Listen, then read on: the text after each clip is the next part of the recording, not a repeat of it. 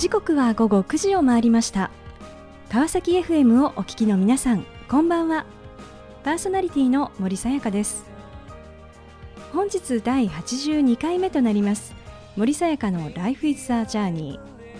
この番組では毎回さまざまな分野で活躍されている方をお迎えし人生を振り返っていただきます。前回は有限会社ドスコ代表高井よし子さんにご出演いただきました。幼少期から習っていた生け花を生かしテレビ番組装飾会社で数々のドラマ CM 舞台などでのフラワー装飾を経験。自らの夢を求めて独立し花を扱うプロフェッショナルの道へと進み自社ブランド確立に向け挑み続ける高井さん。花は咲き方を迷わない。花は生き方に悩まない。というメッセージをいただきました。今回も素敵なゲストをお迎えしお話を伺っていきたいと思います。その前にここで最初の一曲をお届けいたしましょう。マービン・ゲイで「サニー」この番組は e コマースの売上アップソリューションを世界に展開する株式会社エイジアの提供でお送りします。さて森さやかの Life is a Journey 本日のゲストをご紹介いたしましょう。株式会社ローンディール代表取締役社長原田未来さんです。原田さんよろしくお願いいたします。はいよろしくお願いします、えー、原田さんは2001年えー、卸仕入れサイトや決済サービスを展開する株式会社ラクーンへご入社。営業部長や新規事業の責任者を歴任し東証マザーズへの上場もご経験されます。13年間在籍され、えー、その後株式会社価格コムを経て2015年株式会社ローンディールを設立現在に至ります、えー、さて原田さん、はい、ローンディールはい、レンタル移籍ということですね、えー、まあ企業間レンタル移籍プラットフォームローンディールとは一体どのようなサービスなんでしょうか？はい、えーと、まずちょっと簡単に申し上げると、えーまあ、サッカーとかの世界で、えー、レンタル移籍っていうのがあると思うんですけども、まあ、あの今所属してるチームもしくは、まあ、うちで言うと会社から全く違う関係のない会社に出向とか研修っていう形で行っていただいて半年とか1年とか、えー、お仕事をして、まあ、プロジェクトに関わってそして帰ってくるというそんな仕組みになっています。会社のこう出向制度を活用している。そうですね。で、まあ、特に今だと大企業の人たちを、はい、えー、ベンチャー企業に出向させましょうという形になるので、あの従来の出向っていうと子会社とか、えー、えー、関係する会社に行くっていうことが多かったと思うんですけれども、はい、まあ、全然違うところに行きませんかっていうそんなお話です。まあ、在籍をしながら今まで自分がこう知りえなかった、はい、そんなこう環境を知る機会を得ると、そうですね。はい、はい、うん。私もなんかもし大企業にいてなんか使っていたいなって、はい、そうですね。サービスですね。はい、はい。まあ、そんなこうビジネスを手掛ける原田さんですが、まあ、一体これまでどのようなことが、えー、あったのか、えー、ぜひお話を伺っていきたいと思います。はい、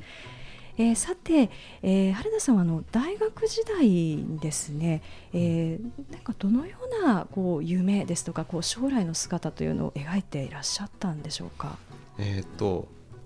大学の時は写真家になりたいと思ってました。写真家ですか？はい。ええー、それはなぜですか？えっ、となんか初めて海外旅行に行ったのがオーストラリアだったんですけど、はい、オーストラリアで撮った写真がすごく綺麗で、うん、綺麗な写真が撮れて、えー、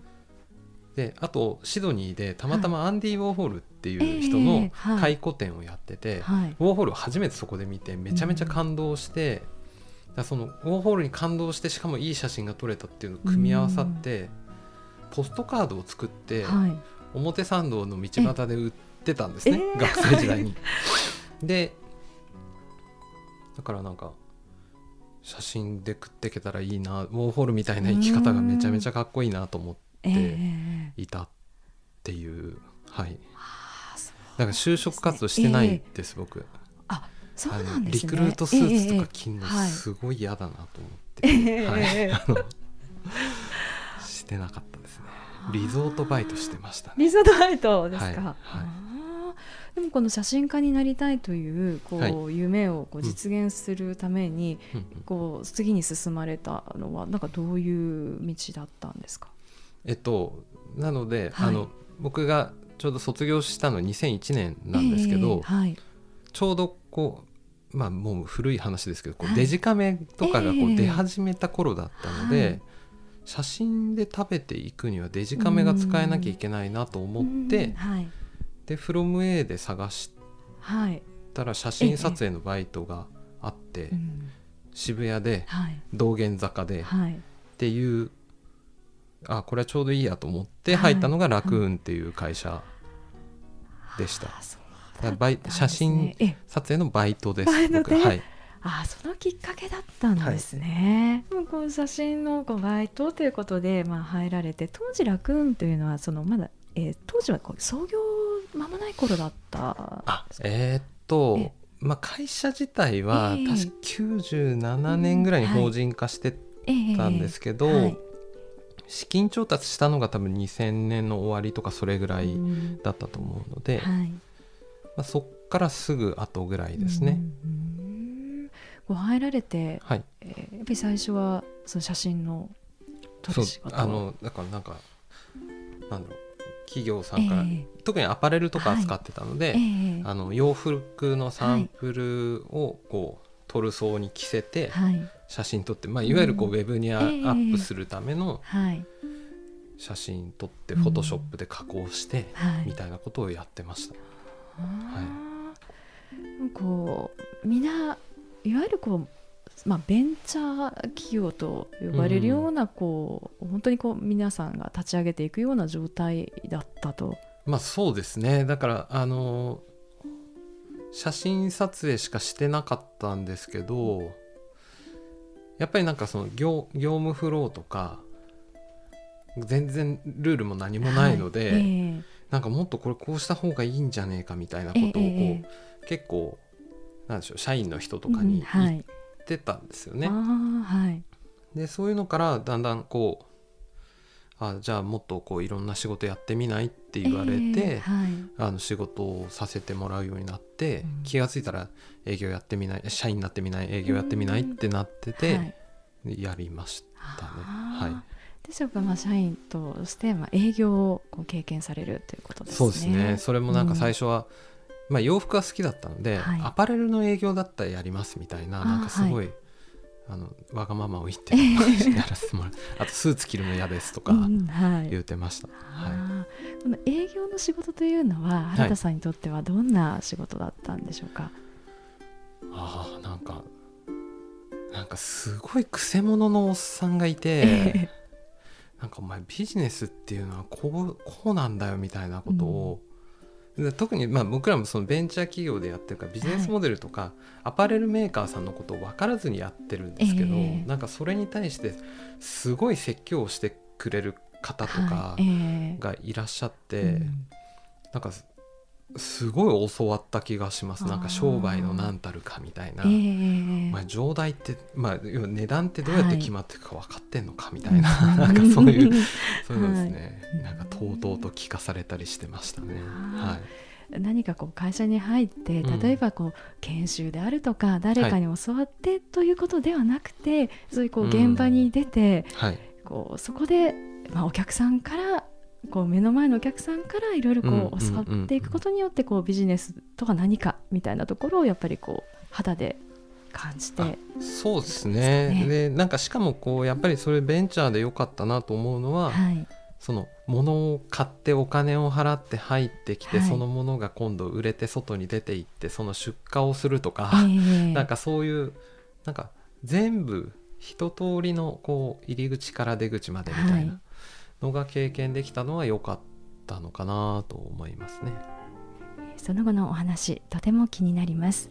後半も引き続きお話を伺っていきたいと思いますがその前にここで1曲。原田さんのリクエストソング心に残る1曲をお届けしましょう。それでは原田さん、はい、曲紹介をお願いいたします。はい、えー、上原ひろみさんの、えー「上を向いて歩こう」という曲をお願いしますさあ後半も引き続き株式会社ローンディール代表取締役社長原田未来さんにお話を伺っていきたいと思います。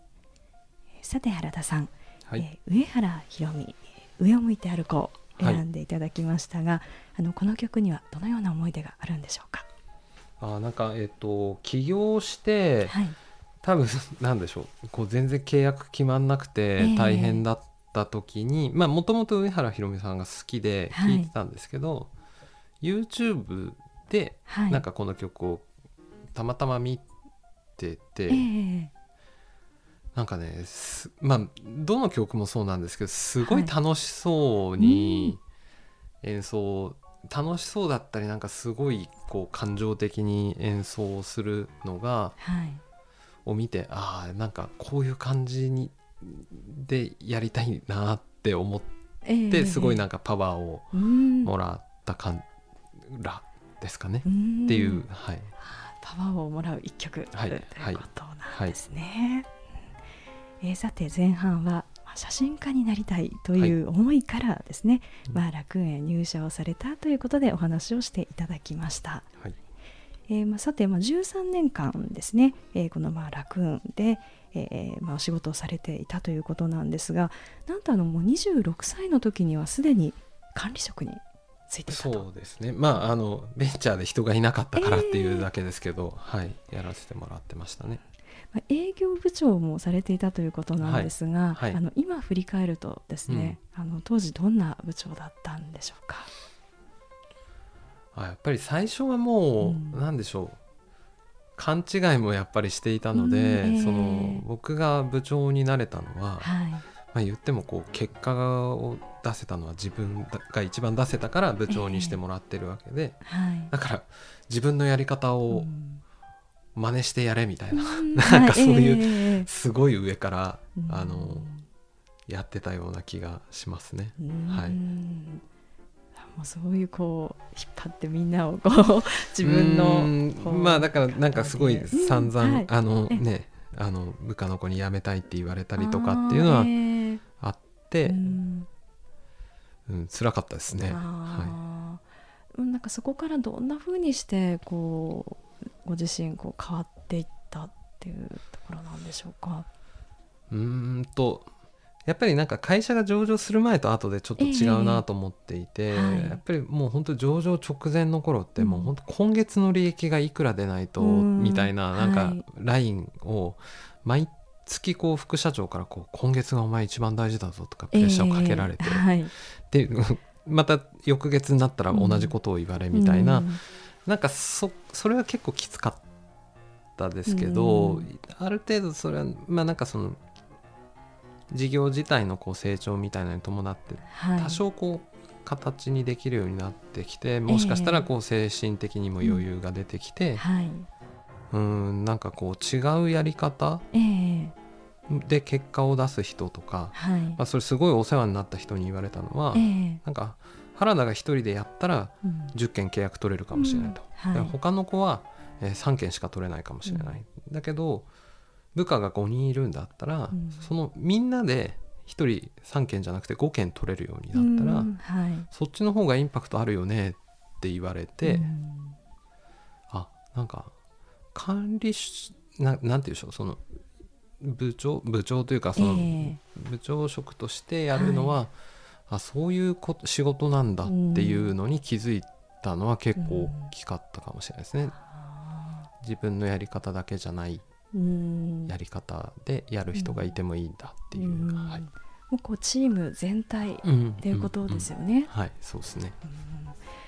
えーまあ、そしてこう、まあ、仕事を進めていく中で、えー、こうキャリアという意味ではですね、はい、ご自身のこのその先の姿というのは当時どんなふうに描いていらっしゃったんですか？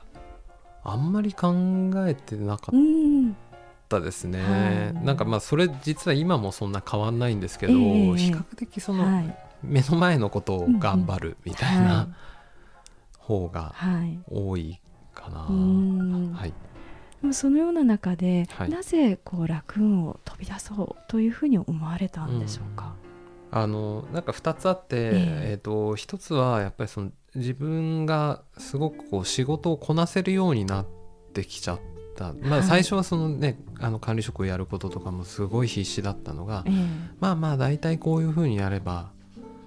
どんな人が来ても大丈夫ぐらいになってきて、うんはい、まあそれはそれで、えっと、なんか成長してる感じがなくなってきちゃったっていうのが一つ、うんはい、であともう一つは子供が生まれたっていうの33歳の時に子供が生まれて、はい、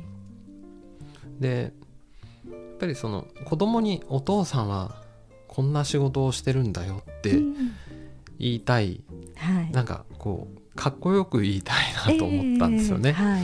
でそれがなんか今の仕事じゃないような気がする、うん、もっとなんかこう自分だからこそできることとかこう気持ちを込めてやれることとか、はい、なんかそういうものがどっかにあったらいいなっていうのはなんか葛藤をしたっていうのがなんかその2つのこなせるようになったと自分がぶつけれることをやりたいっていう2つがきっかけですかね。はい、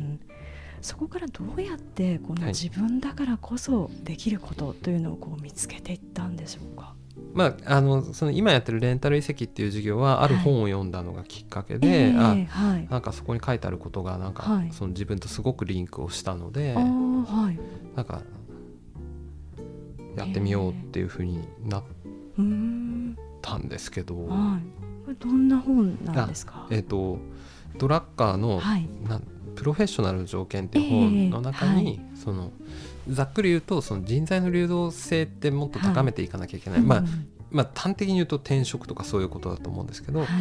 働いてる人はもっとこういろんな経験をしなきゃいけない、うん、でも一方でコミュニティ組織とかコミュニティの絆っていうのもすごい大事だから、えー、まあ、それってこう、ね、人がどんどん動いていくっていうこととコミュニティの絆ってすごい相反することだと思うんですけど、はい。うん。えー、なんかそれを両立する必要があるんだみたいなことが書かれていて、うん、僕自身が今感じてるジレンマみたいなのが、なんかすごくそこにあって、は